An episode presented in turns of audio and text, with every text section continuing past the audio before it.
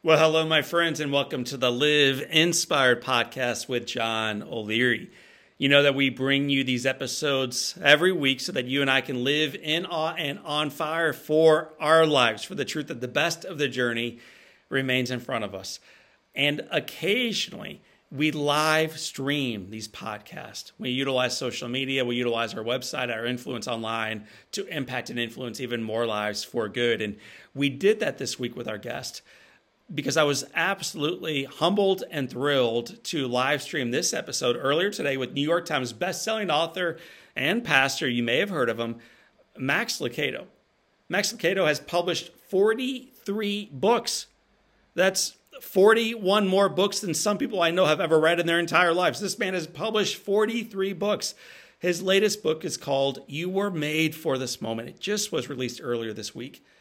Max has captivated the hearts of millions with his poetic storytelling, his homespun humor, and today he's going to share a timely message of hope and encouragement and faithfulness and life in a society that is still reeling from racial divides, political strife, and a global pandemic.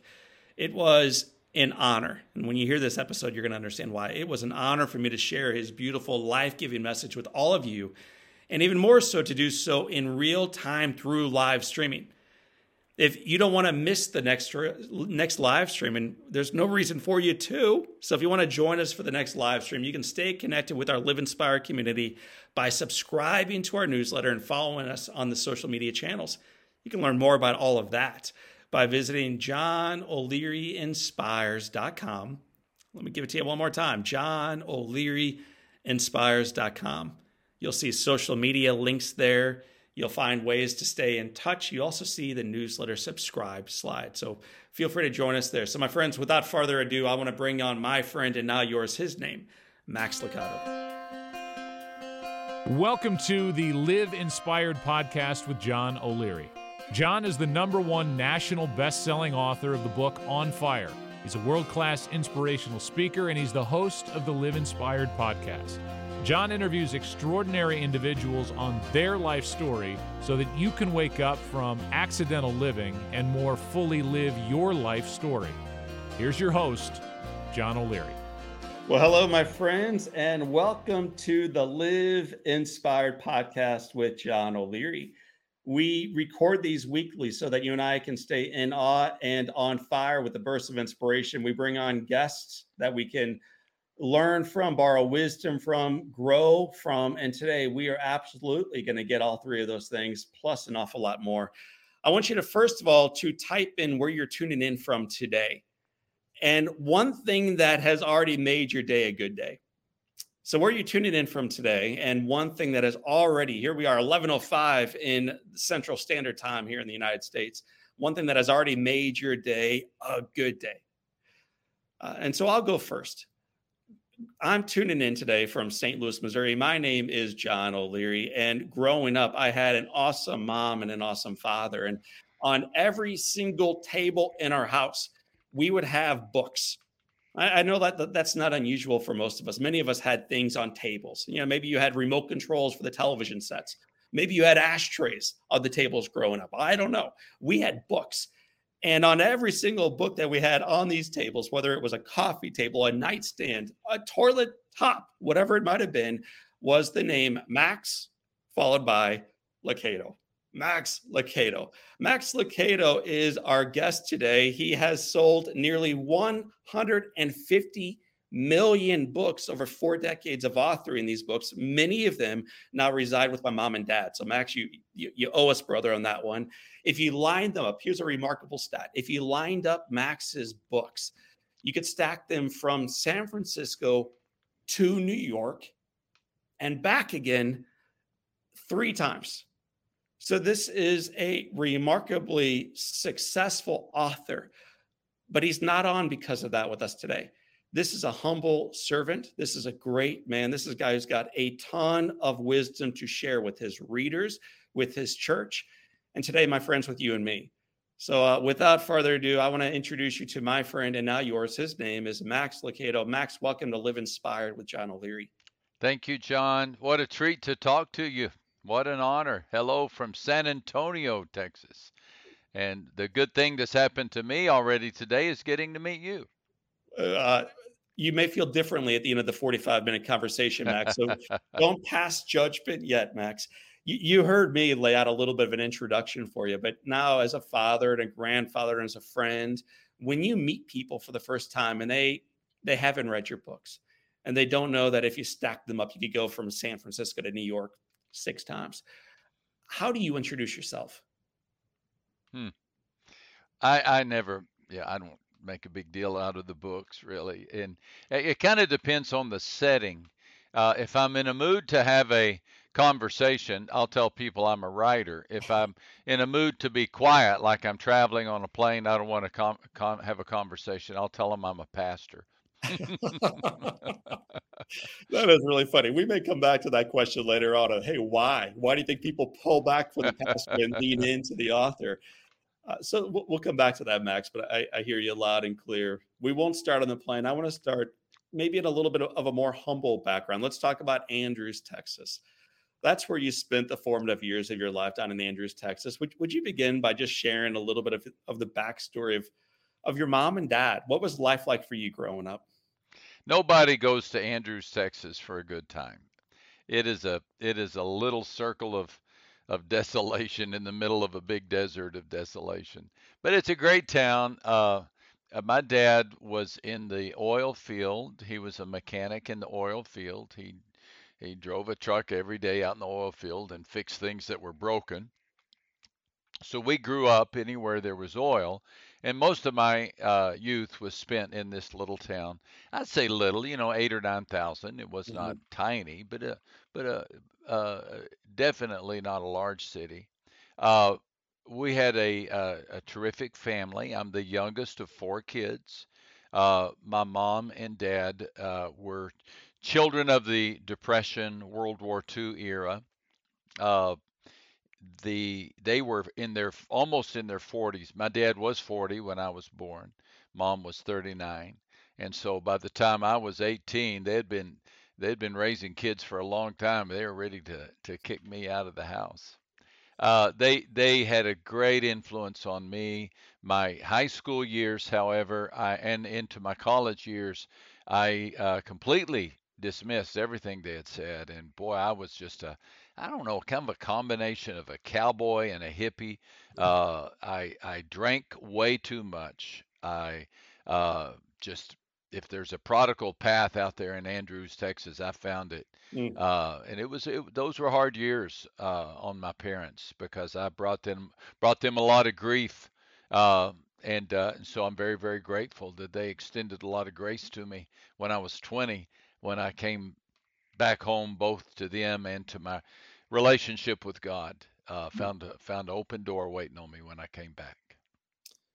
Max, you had a lot of incredibly positive things happen to and with you in Andrews, Texas. You had great parents, without a doubt. You got some great siblings, without a doubt, great memories, and some heartache. And this heartache is something that you buried for decades. So the, the question is number one is why did you keep this buried for almost four decades? And then secondly, why eventually did you acknowledge the fact that you endured sexual abuse at age 12? I I um I never shared. Uh, I didn't really keep it a secret. My wife knew about it. Uh, my um, well, I started to say someone. I, there may have been a couple of other people. Uh, the deal, John, is is that I really felt healed from it. I, I tell this story in one of my books, uh, and and I tell how I was on a, a weekend camping trip with a man who was a mentor to me and two or three of my good friends. Uh, but he brought whiskey and he brought plans that were certainly not healthy and not mm-hmm. godly. He worked his way through all of our sleeping bags, and by the time we got back on Sunday night, uh, I just felt like I was so dirty. Uh, like other predators, he had told us that if we tell somebody, they'll all think that we're the ones responsible. So I kept it a secret. But that Sunday night, when I got home, my parents um, uh, told me that we'd had a, the church had had a special communion service that day. So after my parents went to bed, I staged my own communion service, my own Eucharist. Mm. I, I had milk and potatoes instead of wine and bread. but it was every bit as much a, a communion service as, as what a person might have at church. And I sensed the presence of Jesus uh, heal, bring healing to me. He met me in that moment. It was it was supernatural, and uh, I I felt like I was healed. Uh, that shame lifted, uh, that hurt lifted. I never felt like I needed to share that story with anybody for my healing. When I did share it was two or three years ago when I felt like it was appropriate to encourage other people. It has made me, I think, more compassionate. Uh, I realize that the abuse that others have gone through is far more severe than anything I went through. That was a one-time event. Others have lived with, uh, with with years with a predator under the same roof. So uh, I, while while my while my experience was horrible, it's made me even more compassionate toward those who've uh, endured just you know dec- de- dear years of, of of similar struggle. I'm curious, Max, as you look back at that struggle and as you, as a pastor and an author and a sojourner in life, you've encountered so many people who have endured abuse of every stripe, every color, every source. What advice would you have for those who are watching us right now Mm. live or who are going to be tuning in later on to the podcast as they look back at their lives and they see this brokenness and this scarredness and this ugliness that follows them? Every time they look in the mirror, they see it. What, what encouragement might you give them? I um it's it's a it's a tough thing because often the question that that type of abuse surfaces is why would why would if there is a God, why would he let this happen?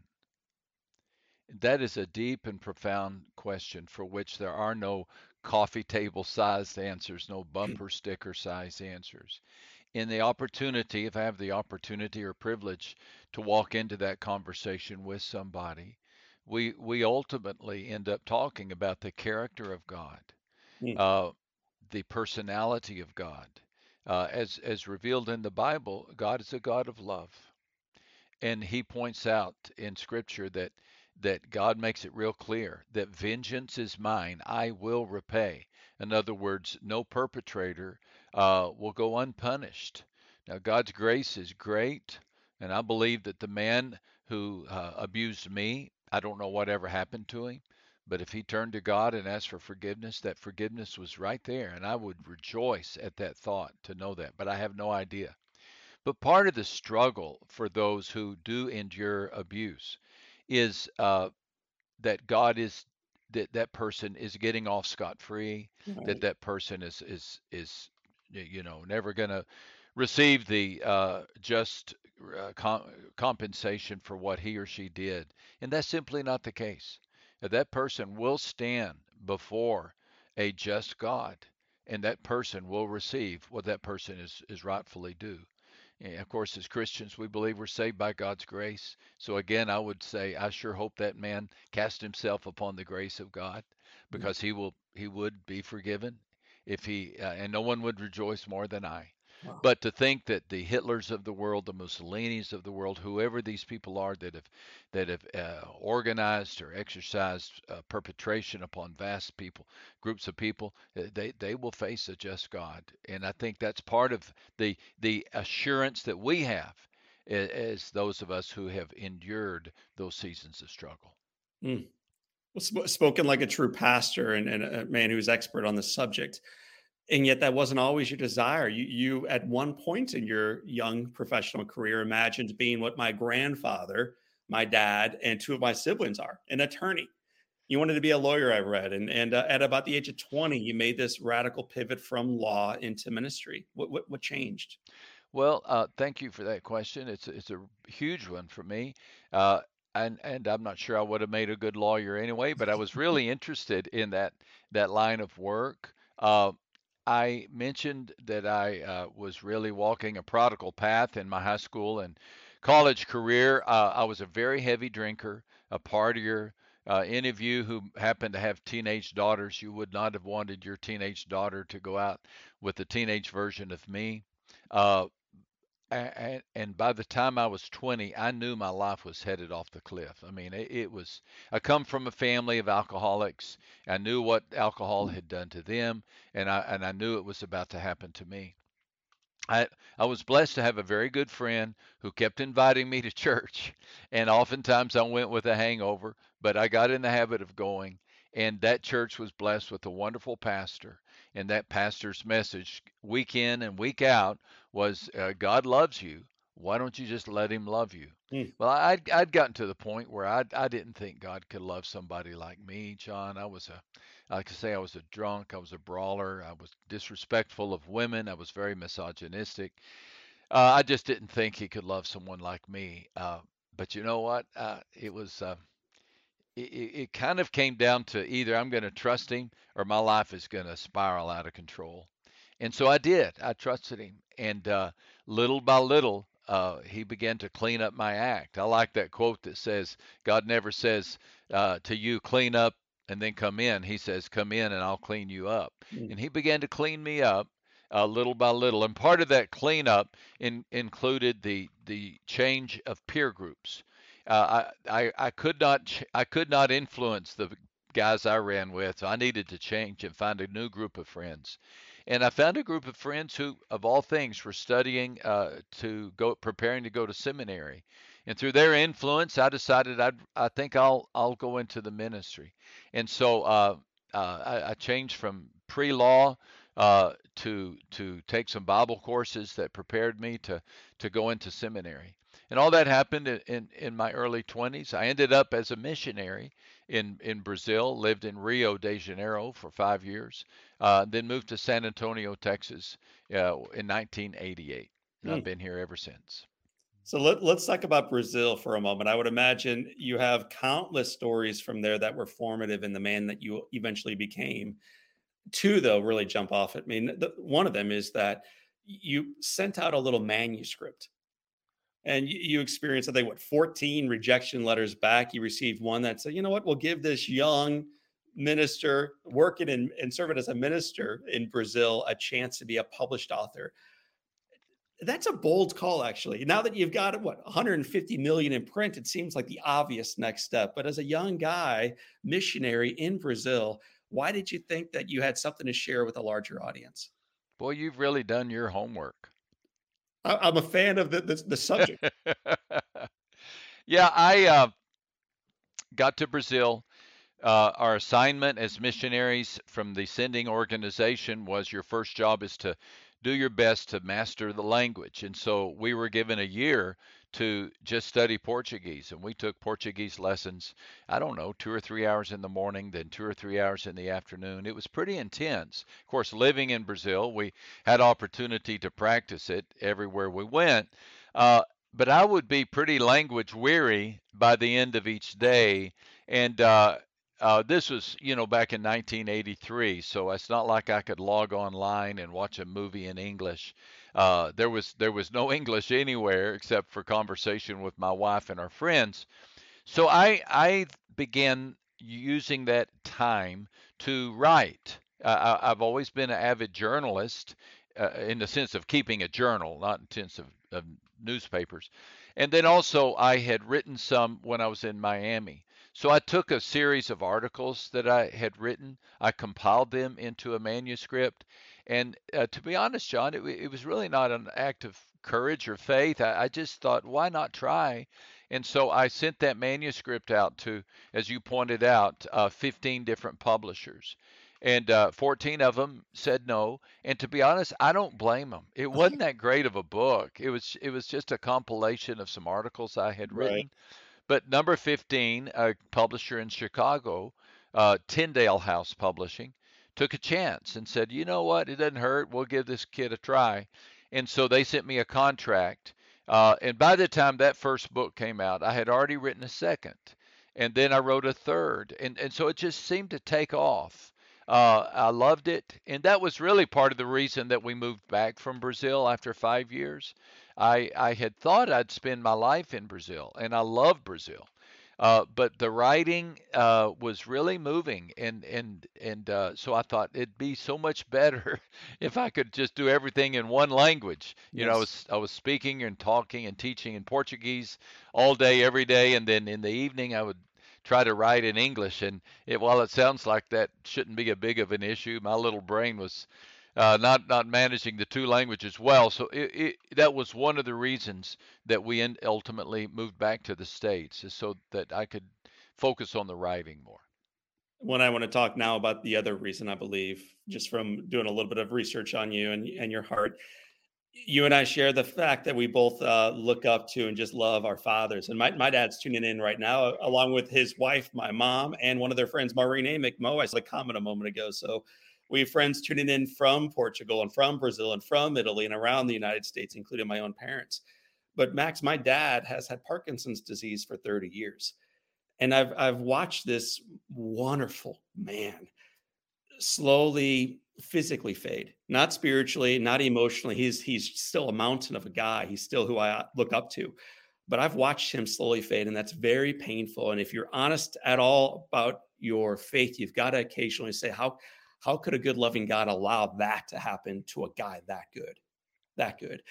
You had a similar experience with your dad. He had ALS, Lou Gehrig's disease, and uh, he went through that heartache while you were in Brazil. Can you just talk about what it was like to slowly observe your father fading and what were the challenges you faced in your own faith journey during that time?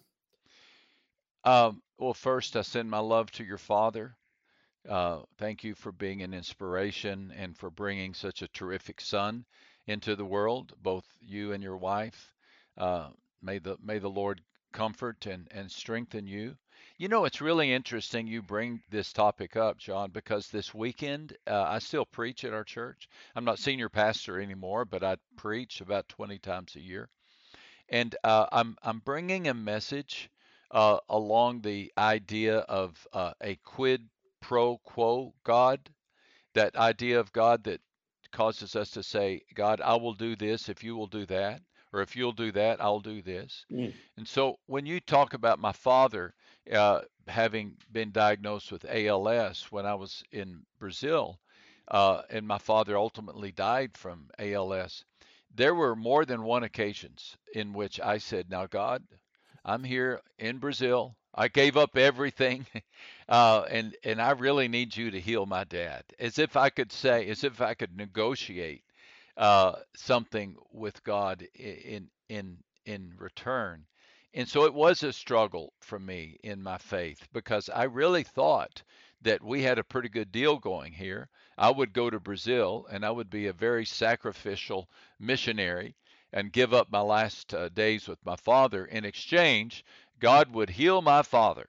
I, I just felt that that he would. Had you asked me in those days in Brazil, I would have said, "Well, he's just gonna he's gonna heal him." He did not. He did not. Although my Father in heaven, if people in heaven are able to hear these conversations, he's smiling because he's been healed. He's mm, been healed, and that every promise that God gave him came true. So it was a struggle. It was a struggle. Uh, it was an opportunity, though, for me to work through.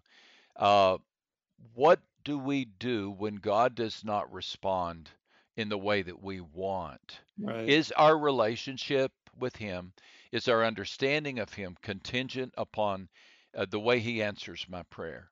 And what I began to learn then, and what I'm continuing to learn today, is that God doesn't have to do anything. He doesn't. He He knows so much more about what I need, about what my father needed. He had a plan for my father. I believe he revealed himself to many people through my father's struggle. Uh, and and I uh, have come to accept that we have every right to make requests. Uh, we have no right to make demands. I mean, how how small would God have to be in order to negotiate with Max Lucado? I mean, that's that's kind of like an ant that is really negotiating with me. You know, God is is sovereign. He has complete control, and ultimately we make our requests. But faith is not telling God to do what I want. Faith is really just trusting God to do what is right. Mm.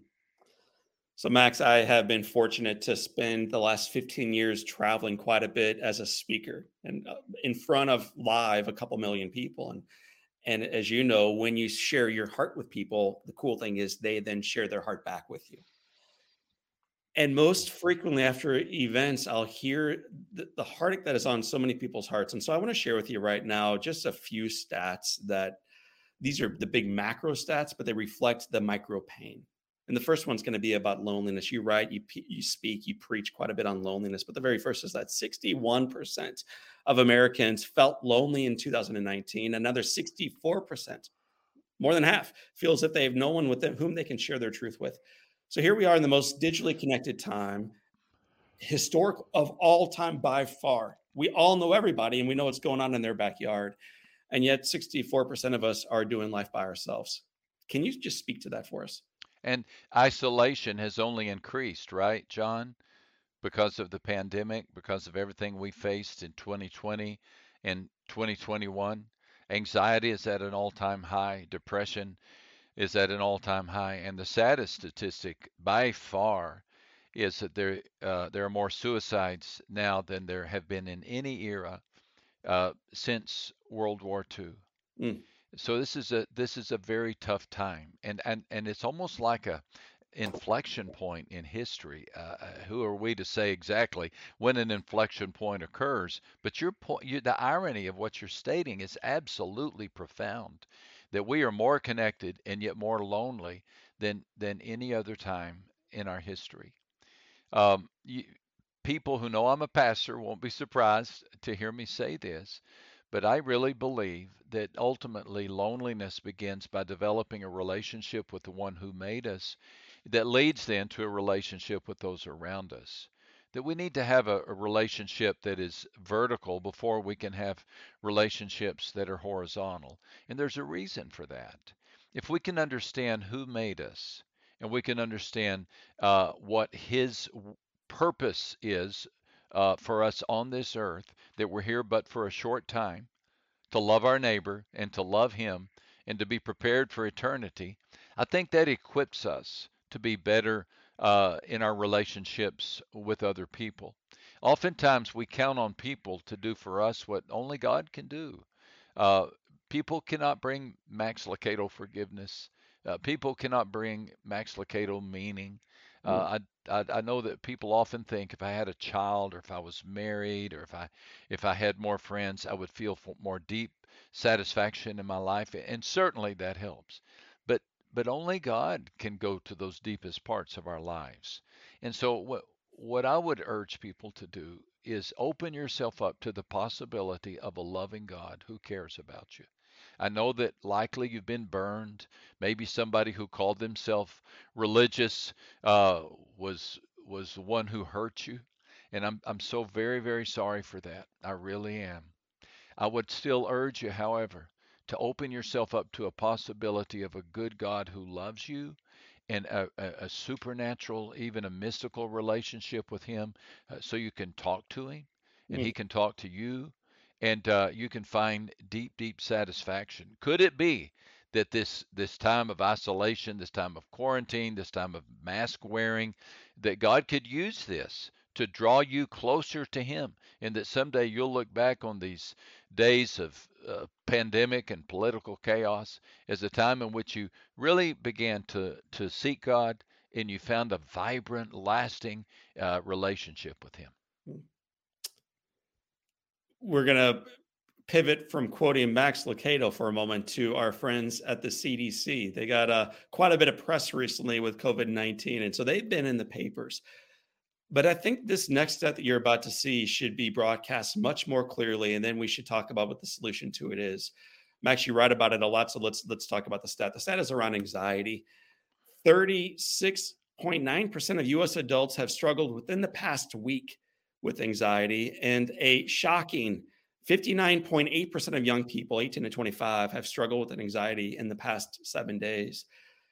The pandemic was here long before COVID 19 showed up. And part of that pandemic is this feeling of loneliness and isolation. Part of this, though, is also anxiety. Max, why is the level of anxiety so high in our society right now, in particular among young people? I think there are two or three reasons. Thanks for bringing this topic up. I think it's so. Just yesterday, I got a text from a dear, dear friend. He said, My daughter's home from college. She's battling anxiety so severely she doesn't want to get in the car and go back to the campus. Uh, it's everywhere. One one reason is that uh, we li- we're leading lives that are very very fast. Uh, when you think about it, my parents, your parents, our grandparents, uh, life was at a slower pace. Uh, for all of history, up until the industrial age, uh, people went to bed. Their world calmed down mm-hmm. when the sun went down. Uh, you could only go as far on a given day as a horse could take you, and then you had to stop. But now we find ourselves, like I found myself just night before last, stuck in an airport in Dallas at 10 p.m., wanting to be home, but the flight was late, delayed because of a storm. It was stressful.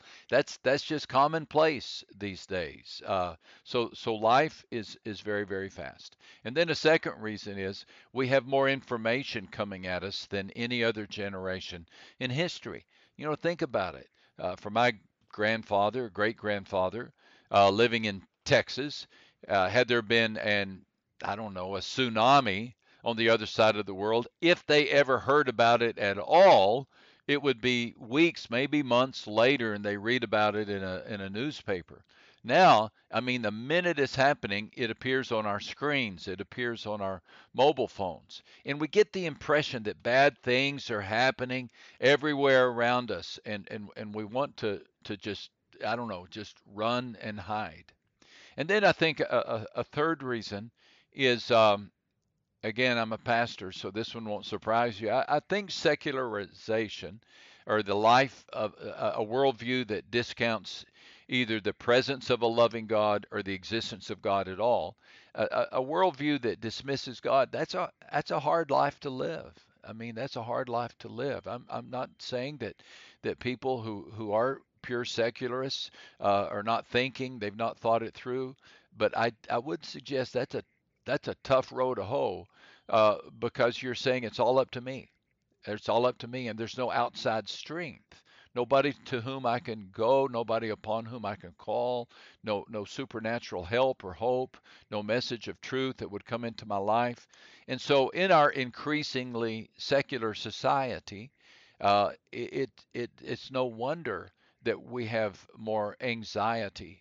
And so those are the three reasons that that you know that they come to my mind. We have more news than ever. We're going faster than we ever have, and and we've uh, for many people have either dismissed the exist uh, the presence of God or at least the presence of a loving God from our lives. Hmm. Well, you add up one plus two, and it's going to lead to three, which is a stat around happiness or maybe the lack thereof happiness in the wealthiest society in the history of the world. Two out of three Americans identify today as being unhappy.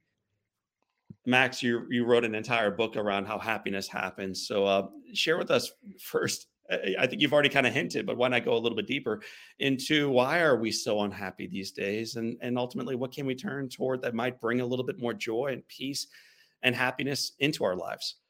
Yeah, yeah, that's a great question, and it seems to me if we have to narrow it down to just you know a short, simple answer, it has to do with unmet expectations. That we just have expectations out of life that that simply go unfulfilled we thought marriage would bring happiness or we thought a new job would bring happiness or we thought a job uh, a transfer or a promotion. Uh, and then and then we get them and it just simply it just simply doesn't work. And when it doesn't work we have the tendency to assume uh, that maybe i'm just not supposed to be happy. And and and our our our uh, hope our aspirations can be replaced by uh, despair and and cynicism. And, and so I think I think un, unmet expectations are are very very important in this conversation, uh, and I get that. I get that. You know, we all have unmet expectations. Uh, I know enough of your story uh, to know that what has uh, changed your life was something you never expected. I know my father never aspired to spend three or four years with a crippling disease. Uh, just about three or four weeks ago, I got diagnosed with a ascending aortic aneurysm. in my heart and it and or in the aorta, and it's pretty big, and it's certainly not anything that I was expecting. And so we have these surprises that come into our world that we did not welcome, we did not seek, but we cannot avoid. And so I keep going back to the character of God. Uh, we can either dismiss God, or we can say God doesn't care, or we can say God is small and he couldn't handle this one. Or we could open ourselves up to the possibility that there is a great and loving God who has truly prepared us not just for this life. In fact, this life is just a speck of sand compared to the to the beach of sand uh, that we're going to live for eternity. And, and and we can trust Him not only to use this uh, to develop our character, but to somehow use this to spread His goodness to others. We mm. all want God to give us blessings, but sometimes He allows burdens to come our way. He has reasons that we'll never know. But, so, but the reasons we do know are that He intends it for our good and for His glory. Max, you've only written uh, 150 million books worthy of, of quotes that I could have borrowed from as we're getting ready to wrap up. So it was really hard identifying just a couple to um, to share with our community and for you to unpack with us live. But I pulled out a couple. And uh, one of my favorites is this it's about a man who wants to lead in orchestra. You may or may not remember saying this and writing it, but you did, and it's beautiful. A man who wants to lead the orchestra must turn his back on the crowd. I'm going to say that one more time so our community hears it clearly. But a man who wants to lead the orchestra must turn his back on the crowd. What does that mean? Well, critics come in life. Uh, just this week, I've had two conversations uh, with with uh, men. Uh, in this case, both of them were men, but it could be a man or a woman. And these two men each lead up large organizations. One has a, over a thousand employees. Uh, the other pastors a church of several thousand people, and uh, both of them are under criticism right now because of decisions they've made. I don't want to get into the decisions or even the topics, but but they've both been around long enough. They're old guys like yours truly. I'm 66 years old. But they've been around long enough to know that this just comes with the territory. You know, they they made decisions that were not very popular, that are not very popular. But you know what? They thought through the decision. They tested it with their team, with their leadership team, and then they pulled the trigger they made the call. They went down a certain track. A lot of people wanted to go the other way, and they got really uh, some some harsh criticism as a result. But both of them made similar comments, and that is, you know, I signed up for this. Uh, I, I don't like it when I love, you know, we all love to be liked, and they both said, I don't like it when people don't like me, but mm. this was the right call. And I think that's an important uh, characteristic that's not just for people who head up large organizations. That's for a mom, that's for a dad, that's for a Boy Scout master, that's for a school teacher. Anybody who's responsible to lead uh, some other people has to turn their back on popularity or, or, or the crowd. So if you're in that situation, if you're leading people and you find yourself uh, being criticized, then think through: did did I did I did I uh, analyze the decision? Think through the way you made the decision. Uh, be open even to reconsidering the decision if you need to. But if you feel at peace with what you have chosen to do, then just move forward. Move forward. None of us bats a thousand, but we all need to step up and swing the bat. And uh, and when you're involved in in leading people, uh, sometimes you'll hit a home run, uh, sometimes you won't. But we we we that just comes with the territory. And I will remind our friends who are tuning in right now on all the various social streams if you are enjoying this program, do me a favor and share and comment and like it right now so that those who hang with you digitally can also benefit from this conversation. So, this is brought to you today by our friends at Keeley Companies. And I'll let Max know that in a moment we're going to shift gears into the Live Inspired Seven. So, Max, before we go through the Live Inspired Seven, there is one more quote that I wrote down. I just think it's phenomenal. And you said this to call yourself a child of God is one thing. To be called a child of God by those who watch your life is another thing altogether. Tell me what that means. That's good stuff there. Dude, yeah, Did I write that? Sell some of those books. Yeah. It's a wonderful thing to think that we're chosen by God. It's just a wonderful thing. We stud we we we all talk about our identity. Uh, there's much discussion these days about self-esteem. Uh, and I really believe that the healthiest uh, self-esteem is based in God's view of me and God's view of you. Uh, to all of you who are part of this conversation today, I'm so happy to tell you that you are known by God, you're loved by God, you're overseen by God.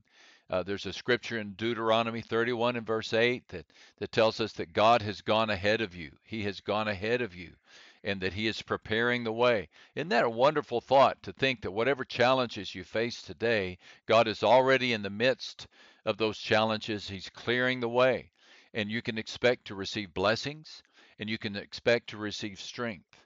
Uh, this is how much God loves you. And so don't let your self esteem uh, be based upon what other people think of you. Please don't let it be based upon your performance, uh, what your SAT scores are, uh, what your school test scores are, what your golf game is. Uh, don't let it be based upon performance, upon your looks, upon your accomplishments. Uh, try to root your self esteem in the simple fact that you're known by God, cherished by God, used by God. I think that that's the healthiest way to live life. And it's the greatest news that there is. I, I always say it's, a, you know, it, it, the, the big news is not God made the world, but that God loves the world. And Yeah. you're in the world and He loves you. It's a great way to part ways on that part of the conversation and shift gears into what we call the Live Inspired Seven. Max Lucado, we've had the honor of interviewing some of the great leaders from around the world, and I have the honor of having one of them on the show with us today. His name is Max Lucado, and the question to him, question number one, for a mighty author and minister, preacher, and human being, what is the most influential or maybe one of the best books, Max, you've ever read? Um, well, you, you know I'll answer the Bible, I right? figured that might happen. Yeah, um, but assuming that, uh, wh- when I entered the ministry uh, many years, 40 years ago now, my father gave me a, a set of commentaries. Uh, they are the William Barclay commentaries on the New Testament. Uh, I did not know that somebody could make the Bible come alive so much. Uh, William Barclay, uh, a Britisher, uh, wrote these commentaries. I, I don't test me on this. I want to say in the 1950s, uh, 1960s. Mm. Uh, but boy, they're just a delight to read. They're not heavy. Uh, they they help me to see uh, that God's word could be an encouragement. But he wrote this commentary set on the entire New Testament. So I think I think that was a pivotal. It's been a while since I pulled them off the shelf and read them, but when I did read them early on, they helped me understand uh, the the ability to present Scripture in a lively fashion. What is one positive characteristic or trait that you possessed as a little boy growing up in Andrews, Texas, that you wish you exhibited as brilliantly today? Oh, I wish I yeah, I I I I think I really played well. I was a good player. I mm-hmm. mean, I'd run and jump on my bike. I'd be on my bike all day. I joined every possible athletic team, even though I wasn't a great. I need to do that better. I need to do that better. But a good play. Eh, we need to play. We got to play. to play. Max, if your home caught fire, your family's out safely, the animals are out safely, you had an opportunity to run in and grab one item that really mattered to you. What's the one thing you would grab? I, would grab my Bible. I would. Uh, it's got so many notes in it, so many thoughts in it, so many reflections. I I, I would hate to lose that the the current Bible. I've had the, this Bible uh, since the year 2000, so 20 21 years now.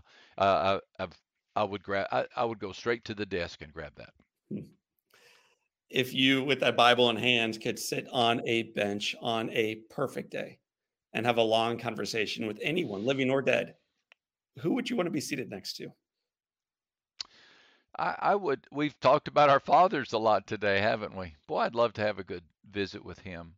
Ask him a few more questions about life. I, I, think that would be a, a rare and wonderful privilege. Uh, I would also. There are so many Bible characters who fascinate me. I just wrote a book on the life of Esther.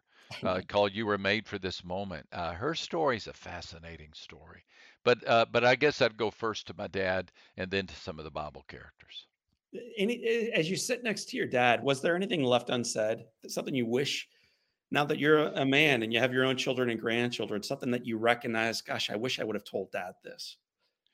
I can't think of that, but I, I can't think of anything because I did have that opportunity. Uh, I spent uh, several days at his at, at, his side just before he died, so I was very very grateful for that. I I, I would like to ask him, uh, to be quite frank, some questions about discipline. Uh, he he was a good man but he was a harsh disciplinarian. He did not spare the rod. Uh, and I've struggled with that through the years. Is that is was there a reason that he um, was that just a generational thing? Uh, but I, I, would like to hear his explanation for. Maybe I was just so obnoxious that he needed to spank it out of me. you were playing too much, man. Maybe that was a maybe I was. What's the best advice that dad or mom or anybody else that you respected ever offered you? So, best advice you've ever received? Uh, you, you know that life is short, and that's okay. Life is short. It really is. It's just moving at, at, at such speed. You know, uh, we all grow up hearing things and we say, "Boy, when I get old, I'm not going to say that. I hear that so much." And then we all end up saying it. I end up saying that too. I want to tell dads hey, your time with your kids, you only have a short time with them. Uh, I want to say to husbands, you know, your wife, you're not going to be with her forever. Make sure she knows today that she's loved. Uh, and so time is really, really fleeing fast.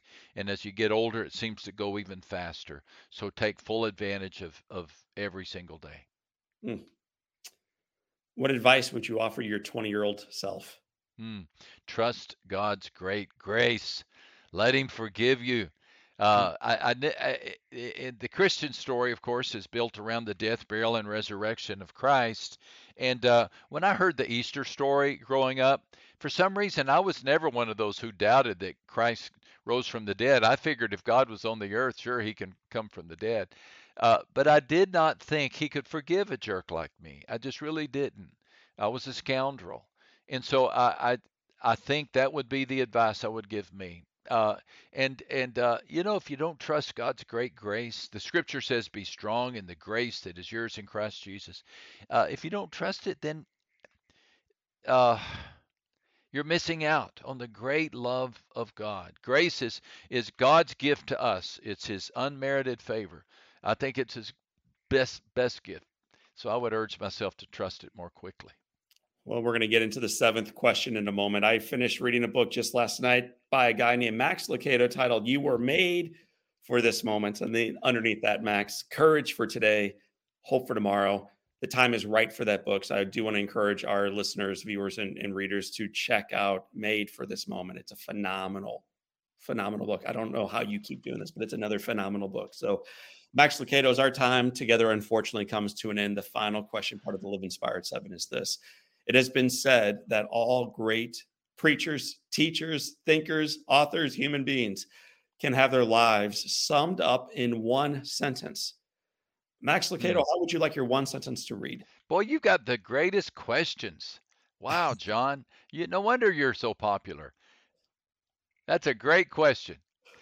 Here, here's my answer to that Life is short and then is past, and only what's done for Christ will last that's an epitaph that I found in a book, and I might put that one on my gravestone.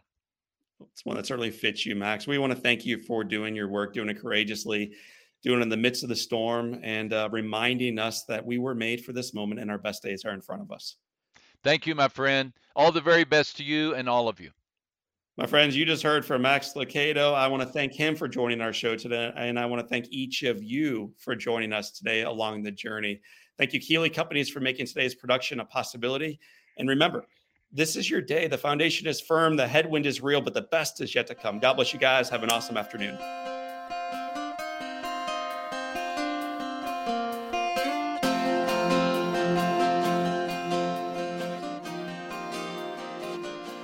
Well, every interview, I am feverishly scribbling notes onto my notepad, and my time with Max Lucado was no different We are now more connected and yet somehow more lonely. Isn't that surprising?